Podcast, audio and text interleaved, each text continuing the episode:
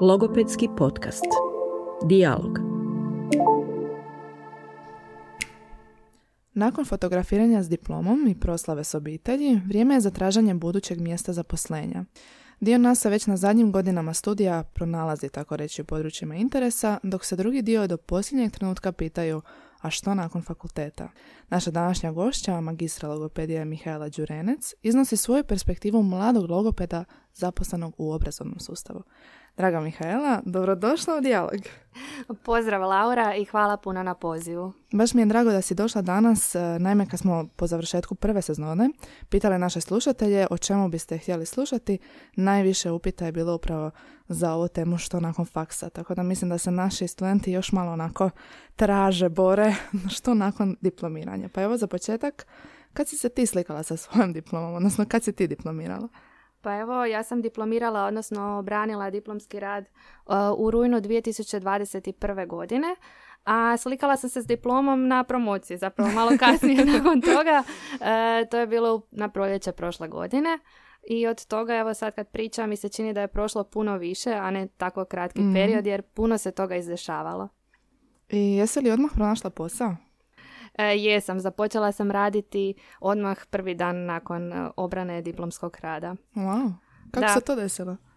E, dakle, u vrijeme pisanja diplomskog rada saznala sam da će jedna zagrebačka osnovna škola uskoro tražiti e, logopeda e, za zamjenu i još sam u vrijeme studiranja znala da jednog dana želim raditi, odnosno barem se okušati u radu kao stručni suradnik logoped u školi mhm. i to mi je onda bilo prirodno da se javim toj osnovnoj školi, zapravo tražili logopeda i da se javim da želim tamo raditi. Mhm.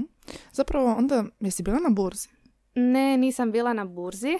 Upravo iz tog razloga što je ta e, osnovna škola bila na rubu grada i, i onako se nitko nije javio na natječaj. e, reklo bi se da logopedija u školi nije najpopularnija, iako da. čudim se tome i voljela bih zapravo da nije tako, jer logoped u školi može jako doprinijeti kvaliteti zapravo stručnog tima i može doprinijeti dobrobiti učenika s komunikacijskim i govorno-jezičnim teškoćama. Preko je potreban zapravo. mm A, čekaj, jel sad onda i dalje radiš na tom istom radnom mjestu ili si međuvremenu promijenila radno mjesto? E, ne, u međuvremenu sam tamo e, provela period pripravništva, odnosno mm odradila sam godinu dana kao pripravnik, položila sam stručni ispit i nakon toga sam se zaposlila na neodređeno u jednoj drugoj osnovnoj školi. mm Vratit ćemo se malo na tvoje sadašnje mjesto zaposlenja, ali sad si spomenula svoje pripravništvo. Možeš nam malo opisati što je, što je logoped pripravnik? E, dakle, nakon završetka studija, ako želite raditi unutar odgojno-obrazovnog sustava, bilo to škola ili vrtić, e, morate biti zaposleni kao stručni suradnik e, pripravnik, mm odnosno kao stručni suradnik logoped pripravnik. U tom periodu od godinu dana naravno imate manji koeficijent, to su neke zakonske regulative i zapravo specifičnosti koje se više tiču radnog odnosa ali taj period je potreban kako biste vi imali mentora i zapravo naučili koje su sve to osobitosti tog radnog mjesta. Odnosno koje specifičnosti u radu imate osim što obavljate svoj logopedski posao.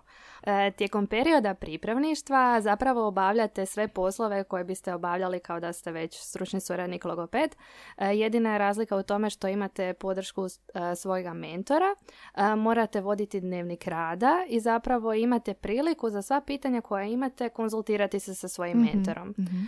u tom periodu pripravništva morate odrađivati komisijske sate, dakle pred određenim povjerenstvom koje je odabrala škola u kojoj odrađujete pripravništvo, a to povjerenstvo obuhvaća i vašeg mentora, morate pokazati na koji način vi obavljate sve aspekte svoga posla a što to uključuje?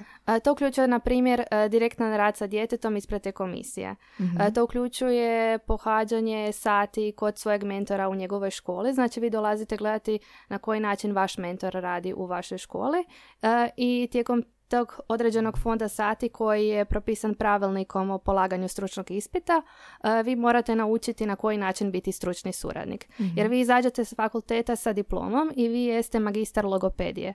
E, specifičnost rada u školi e, je u tome što vi ne radite samo direktan rad sa djecom, nego morate biti upoznati dobro u zakonske procedure koje se odnose na djecu s teškoćama u razvoju i zapravo morate biti obučeni da pružite podršku tom djetetu ne samo direktnim logopedskim radom, radom, nego da mu pružite podršku i zaštitu u ovom dijelu zakonodavnom. Znači, na Mhm. koji način će to dijete ostvariti sva prava koja ima unutar odgojno-obrazovnog sustava, na koji način ćete vi biti podrška ne samo tom djetetu, nego njegovim roditeljima i učiteljima Mhm. i svim sudionicima odgojno-obrazovnog procesa. Kako si se ti snašla u tome svemu? Pa bilo je jako izazovno. E, na svu sreću imala sam svoju mentoricu na speed dialu od 0 do 24 u, vrije- u radno vrijeme i van radnog vremena i bila mi je zaista od velike koristi i danas. Mi je, evo, neću lagati, ja se dan danas čujem sa svojom mentoricom, imam, imam sreću pa je odlična E, i dalje se dešavaju neke nedoumice, ona mi pomaže riješiti. Mhm. Je li teško bilo na neki način priznati si, ok, ja ovo ne znam i sad trebam pitati nekog ili ti je to bilo prirodno jednostavno želja za učenjem u tom Pa trenutku? ne, normalno je jer e, mi izađemo sa fakulteta s jednom diplomom. Ta diploma je ono što su nam uvijek profesori govorili samo baza za daljnje Mhm. učenje. Super stvar je u tome što sam ja od početka imala ljude koji su me vodili kroz taj proces i s kojima mi je bilo apsolutno ugodno postaviti pitanja, makar su ona bila možda e, očigledna, odgovor je bio tu cijelo vrijeme, pogotovo ovaj administrativni dio, Mhm. e, tipa postanete koordinator za pomoćnike u nastavi. Ja bih rekla da je jako važno da to bude logoped, iako taj dio posla nosi jako puno administrativnih e, zaduženja. Ne vidim drugu osobu koja bi mogla biti koordinator pomoćnika u nastavi nego logoped, upravo iz razloga što ta osoba koja je pomoćnik u nastavi nema prethodno edukacije kao i vi, a treba raditi svakodnevno sa djecom koja imaju komunikacijske i govorno jezične teškoće. Mhm, Pa evo, logoped je tu jako važan Mhm. jer će omogućiti da se uspostavi tu i neka suradnja i dati načine rada i zapravo metode koje upotrebljava taj pomoćnik sa djetetom s teškoćama. Tako da bilo je jako puno područja u kojima sam se tek nalazila, Mhm. u kojima sam trebala naći način funkcioniranja, odnosno pronaći logopediju u tom dijelu posla. Mhm. Evo, ja uopće nisam znala da postoje koordinatori za pomoćnike u nastavi. Zapravo si dosta toga onda otkrivala tijekom uh, tog pripravništva, je li? Naravno, otkrivala sam, iako bih rekla da sam bila dosta i dobro pripremljena. Mhm. Ja sam tijekom um, već uh, diplomskog studija se nekako pronašla u tom školskom sustavu. Mhm. Uh, tijekom vježbi iz kolegija poremećaja čitanja i pisanja sam bila kod mentorice Ivane Marković. Mhm. Ona je meni dan danas mentorica. E, I ona me zapravo jako motivirala za rad u školskom sustavu. Tako da sam cijeli period diplomskog studija nekako bila uključena u zbivanja u školi u smislu toga da e, sam ju kontinuirano postavljala pitanja o tome kako funkcioniraju djeca sa jezičnim komunikacijskim teškoćama unutar školsk- u školskoj dobi e, i unutar školskog sustava i cijeli taj, cijelo to područje me jako, jako interesiralo i motiviralo pa sam bila pripremljena, znala sam koji me izazovi zapravo očekuju. Mhm. Kad si bila pripravnik, jesi imala nekakva ograničenja? Koja je uloga bila tebe, a koja mentora? A jeste vi skupa radili? Kako je to izgledalo? E, Ja sam radila samostalno u svojoj školi. E, Postoje situacije kada je pripravnik zajedno sa mentorom u istoj ustanovi, Mhm. e, ali ja sam imala situaciju gdje sam ja bila u školi na jednom kraju Zagreba, a mentorica bila u školi na drugom Mm, kraju da. Zagreba. Ja sam zapravo samostalno radila, ali sam isto tako često išla kod mentorice u njezinu školu kako bi nju promatrala Mhm. e, kako ona radi. Dakle, pravilnikom o polaganju stručnog ispita je određen fond sati koja ja moram provesti promatrajući svoju mentoricu u radu, znači Mhm. hospitirati na njezinom radu i postoji određeni fond sati kad je ona došla mene gledati kako ja radim. Mhm. I nakon tih fondova sati slijedi onda ispit ili kako to izgleda? E, tako je. Ispit slijedi nakon godinu dana odrađenog e, perioda pripravništva. Mhm. I na tom stručnom ispitu e, polažete pismeni dio ispita, imate praktični dio ispita i usmeni dio ispita. Mhm. E, ispit obuhvaća neka stručna znanja, znači ispituju se stručna znanja iz područja logopedije, ispituju se znanja koja se odnose na posao stručnog suradnika logopeda, odnosno ove nove stvari s kojima ste se upoznali. Mhm. Zakonodavni dio zapravo. I je bilo teško? Izazovno? Bilo je jako stresno. E, nekako se bojite hoćete li vi opravdati očekivanja. Aha.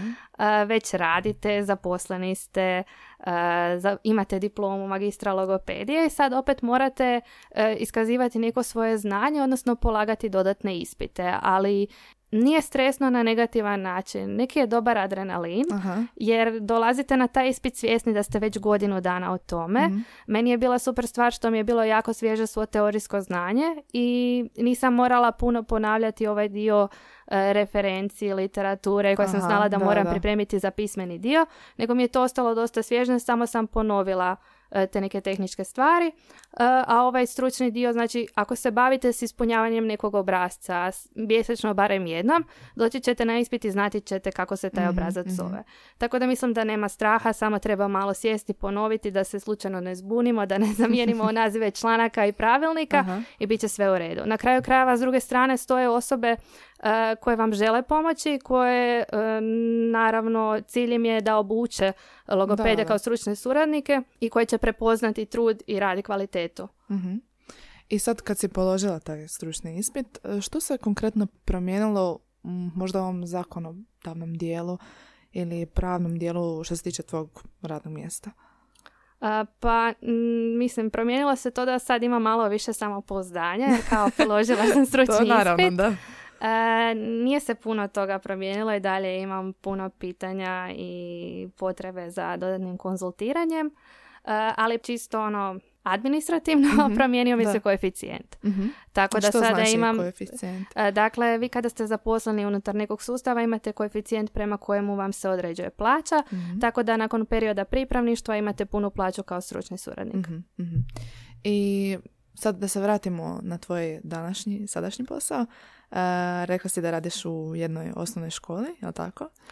I kako ti je tamo? Kako se snalaziš sad kao Da, evo, trenutačno radim uh, kao stručni suradnik logoped u osnovnoj školi Središće. Uh, to je jedna mlada škola koja je osnovana prije tri godine, a tek od ove školske godine ima stručnog suradnika logopeda. Uh, to sa sobom nosi naravno i brojne izazove, ali i prednosti. Zapravo u toj školi me na prvu privukla privukao entuzijazam tima mm i njihova spremnost na suradnju. Ko čini tim u školi? Pa stručni tim u školi čini zapravo samo stručna suradnica pedagoginja i ja, mhm. ali pri tim mislim i na učitelje, jer mhm. zaista unutar škole tim čine i učitelji i stručni suradnici zajedno. Niste vi ti koji provode najviše vremena uh, u kontaktu s djecom, nego su tu učitelji i mhm. najvažnije je s njima uspostaviti nekakvu kvalitetnu suradnju i da zaista cijela škola diše zajednički uh, i na isti način kako bi uh, i vi imali potrebne uvjete za rad zapravo. A reci mi, koja je zapravo tvoja uloga u školi? Evo, pa u ovoj školi moja uloga je podosta drugačija nego u prošloj školi. Mhm. U ovoj školi zbog zapravo manjeg broja učenika imam puno više direktnog rada, a ne toliko administrativnog dijela zaduženja. E, osim što imam direktni rad sa djecom kojeg provodim individualno i grupno, e, koordinator sam za pomoćnike u nastavi i u direktni rad ne obuhvaća samo e, rad sa djecom, nego i rad sa učiteljima i rad sa roditeljima. Mhm. Dakle, jako je puno tu savjetovanja roditelja i edukacije učitelja. mm Ti si onda zapravo prvi logoped ikad u toj ustanovi, ili? E, tako je, škola postoji zapravo osnovana je prije tri godine i prije toga su imali samo stručnog suradnika pedagoga. E, škola je nastala na način da se spojilo nekoliko djece iz nekoliko različitih osnovnih škola E, s područja Zagreba i zapravo već tri generacije učenika nikad nije imalo u školi logopeda, dok su učenici od trećeg razreda do osmog razreda, neki od njih su u svojim bivšim školama imali logopeda. mm tako da kad sam ja došla u školu, e, prvi zadatak je bio probir i procjena svih učenika mm Zapravo da vidim postoje li učenici kod kojih je potreba za daljnjom logopedskom dijagnostikom i uključivanjem u logopedsku terapiju, a koji do sada nisu bili prepoznati.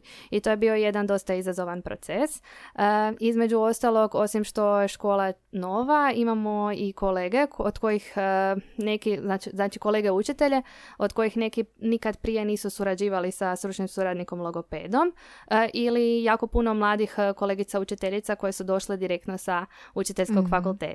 E, tako da bilo je tu posla i probira djece i ostvarivanja nekakve suradnje sa učiteljima koji možda niti ne znaju čime se to sve logoped bavi i na koji način može pomoći u radu s učenicima. Mm Zapravo si morala na neki način predstaviti struku svojim kolegama. Tako je, i predstaviti struku i zapravo postaviti si način rada, odrediti, se, odrediti si na koji način ću odrađivati direktan rad s djecom, raspodjelu radnog vremena, i nekakve dodatne aktivnosti zaduženja. mm To je u jednu ruku, barem se meni tako čini, i dobro i loše. Kad dođeš tako ono blank canvas, e, na jednu ruku sve sam moraš iznova graditi, apsolutno postaviti sve od temelja, ali na drugu ruku baš zato možeš složiti nekako kako tebi paše. Skrojiti to radno vrijeme, odnosno plan rada već.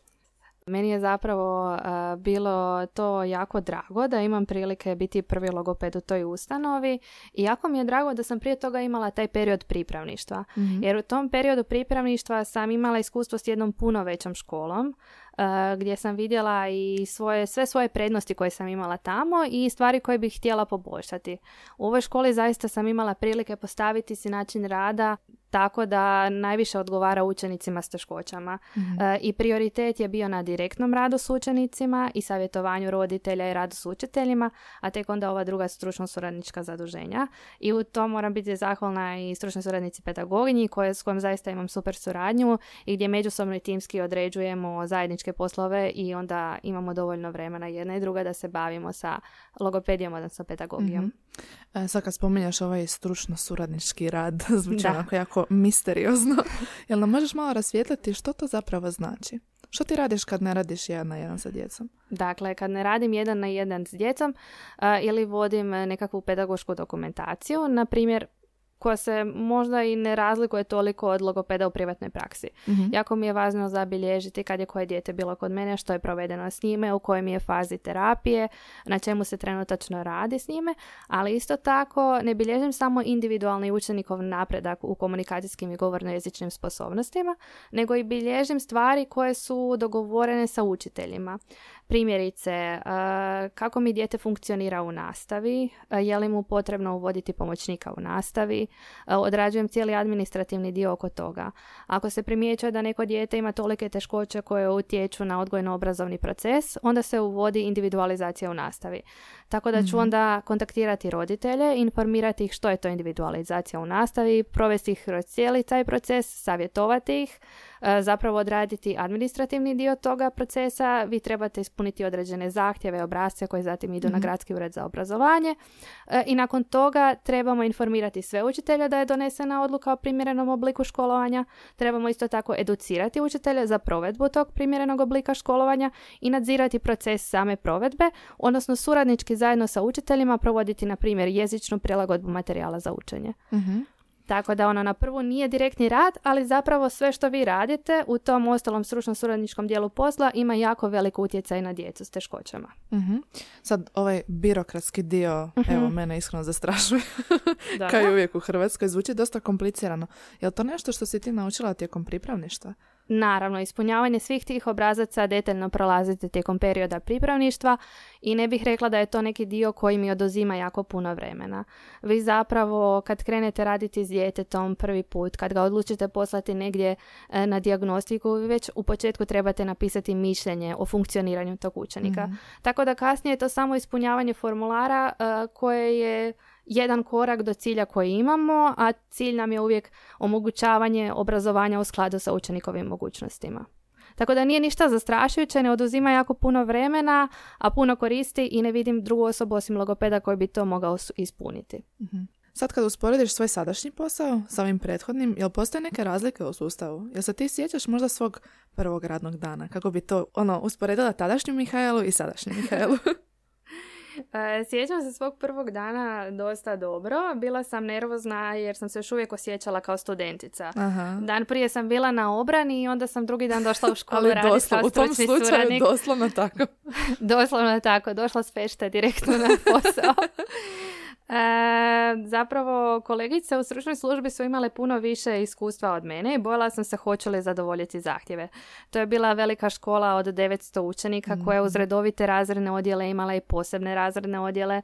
E, stručni tim je bio dosta dobro ekipiran. Imali smo pedagoga, psihologa, logopeda, odnosno logopedinju koju sam ja mijenjala i kasnije smo u tim dobili stručnog, stručnog suradnika edukacijskog rehabilitatora Super. Mm, mislim, dobro ekipirani stručni tim je bio odlično mjesto za učenje e, i zapravo Usvajanje za učenje znanja. i usvajanje znanja. Dakle, prvog dana na svom e, prvom poslu sam upoznala jednu e, psihologinju koja je imala dosta specifičan e, smisao za humor i ona mi je dan danas prijateljica. Tako da ta psihologinja mi je bila glavna podrška u toj školi. Zajednički smo dijelile ured i nadopunjavale smo se. I zaista imala sam sreća da na svom prvom radnom mjestu imam kolegicu psihologinju s kojom sam zajednički prolazila sve dileme koje sam imala vezano uz teškoće nekog djeteta ili funkcioniranje nekog djeteta djeteta, jer dobro znamo da se psiholozi i logopedi jako dobro mm, dopunjuju. Mm. imala sam još jedan taj kritički dio koji, koji mi je puno, puno značio u radu. Eh, ona mi je bila tu podrška i u ovom stručno suradničkom dijelu i u administrativnim dilemama, ali mi je i kasnije bila podrška naravno u tom stručnom dijelu gdje smo zajednički radile i na individualizaciji i na, na svim eh, poslovima koji se tiču direktnog rada sa učenicima. Razlika u ovom radnom mjestu i prethodnom radnom mjestu je najviše broj učenika. Mm. Uh, u ovoj novoj školi imam 300 učenika, a u prethodnoj školi sam imala 900 učenika. U ovoj školi u kojoj sad radim nemamo posebnih razrednih odjela, nego samo redovite razredne odjele. Uh, I to mi znači da sad imam puno više direktnog rada s učenicima jer imam i manje pomoćnika u nastavi, pa je u tom dijelu manje poslova i zaduženja. mm E, razlika u prethodnoj školi i u ovoj školi je isto tako što u ovoj školi nemam stručnog suradnika psihologa, ali zajedno sa stručnom suradnicom pedagoginjom i sa nekim vanjskim suradnicima e, trudim se nadoknaditi to, odnosno premostiti sve izazove. Nikad mi ne možemo zamijeniti e, drugog stručnog suradnika, ali se možemo potruditi zato da imamo onda vanjske suradnike koji mhm. nam pomažu u problemima na koje naiđemo. U biti koristiš sve moguće resurse u tom Naravno. Uh, jesi se na neki način onda bacila u vatru kad si se zaposlila u ovoj školi sa 900 učenika, posebnim razrednim odjeljenjima i slično? Ili kakav ti je bio osjećaj kad si došla tamo? Pa osjećaj je bio jako dobar jer cijela škola je imala dušu i mhm. zapravo bila sam jako sretna što imam prilike vidjeti zapravo širok raspon e, teškoća. Znači radila sam sa učenicima koji imaju razvojni jezični poremećaj, sa učenicima koji imaju disleksiju, e, koji imaju opće razvojno zaostajanje, sa učenicima koji imaju Down sindrom. Imala sam jako puno toga za vidjeti. E, isto tako, područje koje mene dosta zanimalo, poremećaj spektra autizma. Imali smo jako puno učenika koji imaju e, poremećaj spektra autizma. uh A sad, e, rekla si, prije si spomenula da zapravo tebe od uvijek zanimao rad u obrazovnom sustavu. Da ti se nije pružila ova prilika, jel bi prihvatila posao u nekom drugom sustavu? Pa vjerojatno bih, mhm. jer mislim, kad tad bi se ja odlučila da se prijavim na neki natječaj u osnovnoj školi mhm. i rekla bih da sam ja imala tu, ajmo reći, sreću da me zanima područje koje u logopediji nije toliko popularno. Mhm. Već tijekom studija svi imamo prilike čuti kao a škola, tu si stručni suradnik, tu si najmanje terapeut i nemam dojam da je najpopularnije područje među studentima. E, tako da zaista i da nisam prihvatila ovu ponudu, odnosno da se nisam javila ovoj školi za koju sam prvu čula, vjerojatno bi kroz mjesec dana došla još neka nova prilika. Uh-huh. Ali misliš da bi preporučila našim studentima, odnosno budućim diplomiranim logopedima, da prihvaćaju sve ponude kojim se, kojim se nude ili da možda bolje pričekaju nešto što ih zaista zanima? Koje je tvoje viđenje toga?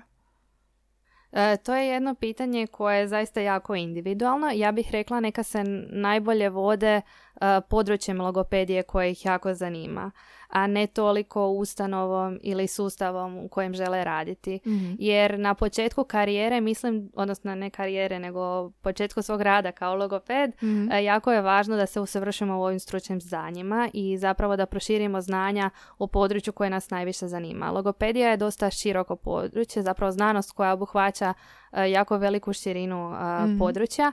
I mislim da nema smisla ako smo tijekom cijelog studija jako zagriženi, ne znam, za uh, ranu intervenciju, odmah prihvatiti posao u školi. Možda se tu isplati onda pričekati ili dobiti posao, poslati nekoliko motivacijskih pisama na različite adrese gdje znamo da se bave sa ranom intervencijom.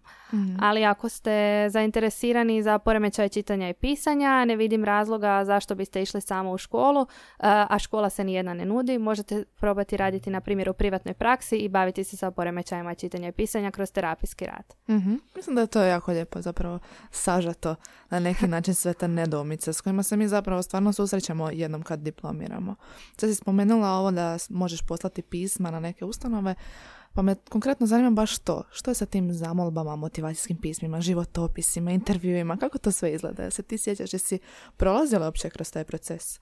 E, naravno da jesam. Upravo na ovu prvu školu u kojoj sam se zaposlila e, sam poslala jedno motivacijsko pismo. Mhm. E, budući da još nije bio raspisan natječaj i ravnateljica škola me odmah pozvala na razgovor. Pa znači da je motivacijsko pismo bilo jako dobro. Jel nam možeš ono dati neke tips and tricks kako napisati jedno motivacijsko pismo? Kako to uopće izgleda? A, pa to je tema sama za sebe. Mhm. Ali ovaj, ništa, biti iskren, navesti svoje dosadašnje obrazovanje, dosadašnje aktivnosti s kojima ste se bavili, neke stvari, neke mjesta gdje ste volontirali i navesti zašto vas zanima rad u tom sustavu. I nadati se najboljem, odnosno da će vam se netko povratno javiti. Aha, jesi, dobro, ti si dobila odmah posao, ali možda tijekom studiranja neke druge, ono, studentske poslove kad si radila, jesi dobivala onako odbijenice i slično, ili opće ono da te niko ne odgovori, samo gostanje. Kako se, možda ako si iskusila, kako si se nosila s time? E, Pa evo, nažalost, e, ne mogu dati neki savjet jer to nisam doživjela. E, tijekom studentskog perioda sam vo- volontirala na nekoliko mjesta i studentski radila, ali nemam iskustva s odbijenicom. Vjerojatno Evo, je, va- vaša voditeljica ima, ja ću to rado podijeliti. a, vjerojatno je to bilo do toga da da su logopedi zapravo dosta traženi, a Mhm. možda nisam bila u tom periodu dovoljno ambiciozna, pa evo nisam slala na dovoljno visoke razine. Da, da. Mislim, ja sam uh, radila neke druge studentske poslove nevezano uz logopediju. Stvarno sam često i puno radila, pa sam se jedno doživjela ono slanja milion tih motivacijskih pisama i životopisa i slično. Tako da bih zapravo bila najsretnija kad bih dobila odbijenicu, jer najčešće, nažalost, kod nas uh, sustav, barem što se tiče studentskih poslova, je da ne dobijete nikakav odgovor. Tako da i odbijenica nešto znači ja mislim da se tu ne treba e, puno zabrinjavati, već zapravo je to samo smjernica, ok, ovdje ništa, idemo dalje i ne bi trebalo to uzimati puno k srcu. To je ono što sam ja često vidjela kod svojih kolegica da ih to jako pogodi, pa zašto, pa propitkuju, Mhm. pa ovo, pa ono. Jednostavno, to u tom trenutku očito nije bilo za tebe, pronađi nešto drugo. Naravno, iako nije bilo odbijenica do sad u ovom smislu e, traženja posla, Mhm. e, trenutačno kad krećem malo u ovaj dio znanstveno-istraživački, pa Mhm. kad e, krećem u prve suradnje sa, ne znam, e, kolegicama, ideje o pisanju znanstvenih radova, tu naravno da ćete pitati za mišljenje neke ljude koji imaju puno više iskustva i tu se ne treba čuditi ako se dobije možda neka negativna povratna informacija. Jednostavno, e, ne možete uvijek biti u pravu i ne Mm. možete uvijek očekivati da sve, svaka vaša ideja bude dobra ideja. Mm. U tom dijelu treba ono prihvatiti, učimo, tek smo na početku, neke ideje koje se odmah čine kao dobre, možda i nisu najbolje. Treba se znati prilagoditi. Da, apsolutno. To je u biti samo dio toga svega. I sad kad si dobila ovaj poziv uh, za školu, jesi morala odraditi nekakav intervju ili nekakav razgovor za posao? Naravno, Mhm. e, iako je ova kolegica već otišla na, na porodiljni, odnosno bila je otvorena opcija za nestručnu zamjenu, kad sam ja diplomirana, diplomirala, raspisan je bio natječaj i onda sam išla na razgovor za posao e, i taj razgovor je prošao jako ugodno. Mhm. Ono što Kako se od to mene... izgleda? Moraš nam podijeliti. Pa evo, malo. dođete u školu i tamo sjede ravnateljica i pedagoginja, odnosno povjerenstvo osobe koje čine povjerenstvo Mhm. a, i prolazite pitanja koje su oni pripremili, a, vi se malo tresete, strah vas je da nećete zadovoljiti uvjete, pritom pokušavate ispričati što smirenije možete, sve što znate Aha. i eto, čekate povratnu informaciju. Mhm. I kad si onda doznala otprilike, jesi li primljena? Pa odmah to popodne sam saznala da Opa. sam primljena. Odnosno nastavio mi se period zamjene, e, samo što je ovaj put ugovor bio drugačiji, nisam bila nestručna zamjena, nego sam zbog toga što sam u međuvremenu diplomirala bila stručna zamjena. Mhm. Evo spomenula si ovaj znanstveno-istraživački rad u jednom trenutku. A, kako to da si se odlučila okušati u tom dijelu? Jel tvoj posao na neki način podržava taj znanstveno-istraživački rad? E, rekla bih da se u tom dijelu definitivno još uvijek tražim i tek sam krenula, zakoračila u taj dio. E, jednostavno, kad krenete raditi, ne možete prestati učiti. Vi dalje trebate kontinuirano nadopunjavati svoje znanje, čitati članke, baviti se sa stručnom literaturom, a u sve to imate dio e, stručnog usavršavanja koji vam je normalno dio radnog vremena i Agencija za odgoj i obrazovanje koje odgovarate e, vam ispunjava zapravo kvotu stručnog usavršavanja koje trebate ispuniti tijekom godine. Mhm. I onda naravno da idete na kongrese, slušate predavanja, e, upisujete nekakve dodatne edukacije e, i kroz sve to imate možda želju prikazati dio svog posla, s čime se vi bavite. Mhm. Pa sam tje, tako za sad imala samo jedan, jedno izlaganje na kongresu, ali trenutačno sam se uhvatila jedne teme koje me dosta zanima. Pronašla kolegice logopedinje koje se isto žele dodatno baviti time, tako da se sada nešto malo kuha. E, I nadam se da ću zajedno sa tim timom kolegica logopedinja, audio i rehabilitatorica, e, uskoro se malo više baviti znanstvenim, znanstvenim istraživačkim dijelom. A koliko ti posao dozvoljava zapravo da se baviš još i tim istraživačkim dijelom? Jel imaš dovoljno vremena s obzirom na rad u školi? E, Pa rekla bih da moramo biti svjesni da velik dio toga ide u slobodno vrijeme. Mhm. Posao mi dozvoljava da jedan dan uzmem slobodno da odem na kongres, e, da zapravo, jer to mi je u okviru radnog vremena, ta stručna usavršavanja. Ali sav ovaj dodatan dio ipak se odvija u to slobodno vrijeme. Ali mislim da to ništa nije problem kad je čovjek dovoljno moti- motiviran. Mhm. E, Spomenula si i ove razne edukacije i, stručne skupove i slično. E, jesi ti odlazila na neke edukacije ili nešto slično? Jesi se dalje u tom smislu usavršavala? E, Naravno, dio dodatnih edukacija obuhvaćaju edukacije u sklopu Agencije za odgoj i obrazovanje i državnih stručnih skupova koje moramo redovito pohađati, a dio edukacija zapravo biram sama prema vlastitim e, afinitetima, odnosno područjima koje me dodatno interesiraju. E, trenutačno me zanima dio savjetovanja, jer mislim da je to jedan dio logopedije u kojem trebam dodatno poraditi na svojim vještinama, a rad u školi zahtjeva dosta savjetovanja, što roditelja pa tako i učitelja. Kako prepoznaješ u kojim si područjima, a, da tako kažem, manjkava? Odnosno u kojim područjima bi se voljela još manje, malo bolje educirati? Pa to su ona područja s kojima kad se suočiš osjetiš malo više trnca u trbuhu nego, mhm. nego kad ne znam, na primjer radiš direktno sa Aha. djetetom. E, nije mi trema ako mi dođe dijete prvi razred s kojim trebam raditi na prečitalačkim vještinama, ali mi je dosta trema kad mi dođe roditelj kojem trebam objasniti zašto to dijete treba individualizaciju ili kakav mu je bio rezultat na nekom od jezičnih testova. Mhm. I kako se onda snalaziš u tom dijelu? Step by step e, Aha. čekam da vidim reakciju roditelja, pa onda na temelju toga prilagođavam svoje daljnje riječi koje ću reći. E, rekla bih da u godinu dana se sad već osjećam puno spremnije za razgovor s roditeljima, ali na početku je bilo dosta teško i izazovno i tu mi je puno značila onda podrška, na primjer, stručne suradnice psihologinje koja je Mhm. zajedno sa mnom provodila razgovore. Evo, možda za kraj jedno pitanje. Um, što bi ti sad rekla onoj mladoj Mihaeli? ne kažem da nisi mlada i dalje, ali ona koja je mlada u karijeri, da tako kažem. Na prvom danu radnog posla osjeća se, ne znam, možda overwhelmed sa svime. Što bi si savjetovala u tom trenutku? Rekla bi joj e, da će se još dugo osjećati tako.